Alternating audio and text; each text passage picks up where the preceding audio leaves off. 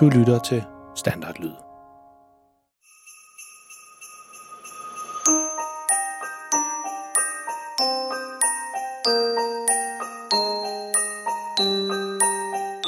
Børnene Freja og Malte og deres mildt sagt pinlige far kommer sammen ud på et fantastisk juleeventyr, der strækker sig fra deres egen stue til Grønlands kolde sne og tilbage igen.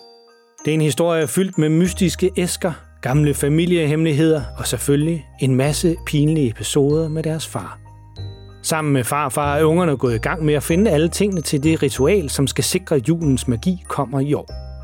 Men de har stadigvæk ikke fået løst den gåde, der stod i den gamle bog, de fandt.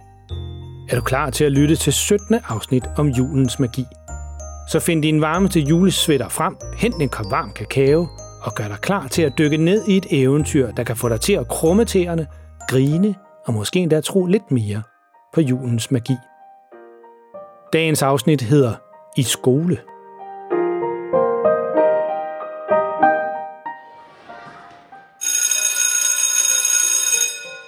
Ja, inden vi går i gang med dansk undervisning, vil jeg bare lige sige, at vi i lærergruppen har besluttet at lave juleklip for alle klasserne alligevel. Jeg ved godt, at jeres forældre fik at vide på forældremødet for et par uger siden, at det var aflyst, men det er det altså ikke alligevel. Det har vi lige lavet om.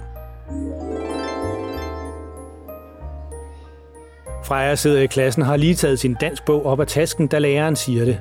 Så juleklip er tilbage igen, tænker hun. Så der er altså noget af julens magi, som er begyndt at virke. Så alt det, de har lavet indtil videre med at skaffe løvens brøl og finde havets visdom, er altså lige præcis det, der skal til. Freja? Freja? Jorden til Freja, siger Frejas lærer til hende, da hun sidder og kigger ud af vinduet på regnen, som siler ned. Kunne du øh, tænke dig at deltage i dansk undervisning i dag? Freja, hun kommer ud af sin dagdrøm og bliver næsten helt overrasket over, at hun sidder i klassen.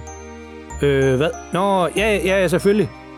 Okay, så siger læreren og fortsætter. Som jeg var ved at sige, så er det et helt bestemt sted, som de to hovedpersoner i bogen skal mødes. Er der nogen, som har læst dagens kapitel og kan fortælle lidt mere om det? Ja, Victor. Altså, der står sådan noget med, at det er møllerens fornemmeste opgave at skaffe brød på bordet for alle, starter Victor, men han bliver straks afbrudt af Freja. Hvad? Sig lige det der igen. Brød på bordet? Ja. Ja, det var jo mere eller mindre præcis det, der stod i dagens kapitel, siger læreren. Og du har vel læst det til i dag, ikke også, Freja?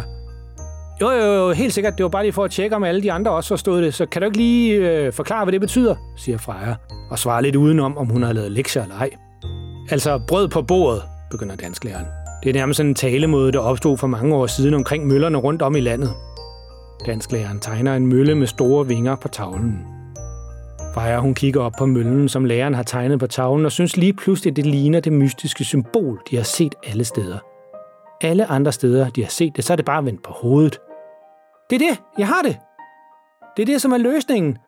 Den har vinger, man kan ikke flyve, og den skaffer brød på bordet. Fordi den laver korn om til mel, som man kan bage brød af, siger Freja højt. Og rejser sig hurtigt op. Så hurtigt, hun kommer til at vælte hendes stol og løber hen mod døren. Freja, hvad sker der lige? siger læreren. Hvor skal du hen? Jeg skal, jeg skal bare lige sige noget til min storebror, jeg er straks tilbage.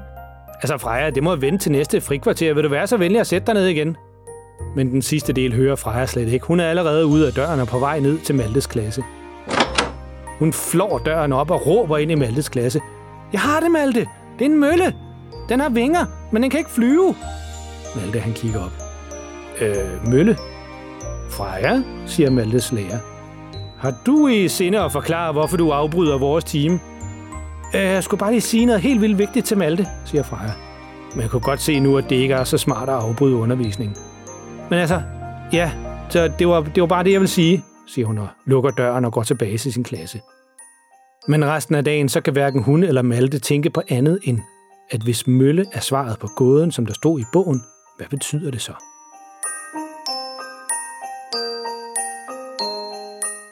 En mølle, siger deres far, da de forklarer ham, at de tror, at det er det, som er løsningen på gåden i bogen.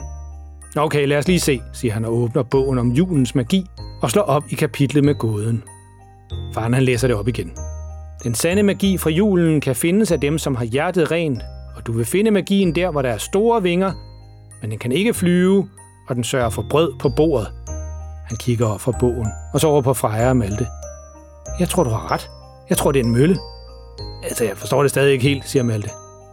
Det var det, alle landmændene i gamle dage tog hen med deres korn, og så blev det malet på møllen til mel.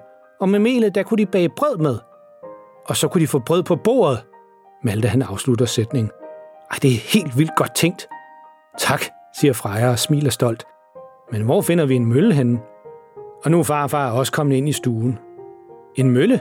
Ja, der ligger en gammel mølle lidt uden for byen. Det kan være, det er der, vi skal tage hen. Ej, vi bliver nødt til at tage det over med det samme. Nu, lige med det samme, siger Freja. Men hvem? Eller hvad? Tror du, vi kommer til at møde derovre? siger Malte spørgende.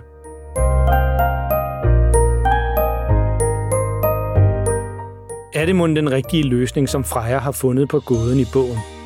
Og hvem eller hvad kommer de til at møde ved den gamle mølle? Lyt med allerede i morgen, når næste afsnit kommer, og historien om julens magi fortsætter. Og det her, det var altså 17. afsnit, og der kommer et nyt afsnit hver eneste dag i december. Så hold øjne og ører åbne. Man ved aldrig, om der kommer til at ske noget spændende og uventet. Hvis du ved, hvad du skal kigge efter, vil du opdage, at hele verden omkring dig er fuld af eventyr og fantasi. Pas på jer selv derude, og lyt med næste gang.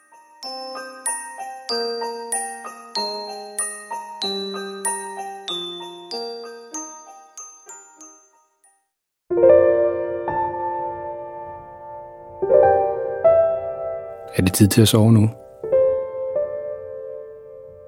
Har du husket at børste tænderne? Godt.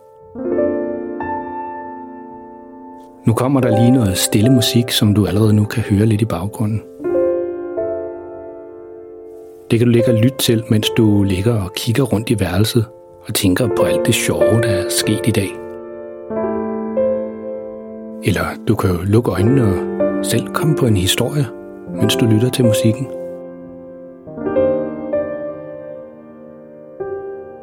Tak fordi du lyttede med. Godnat og sov godt.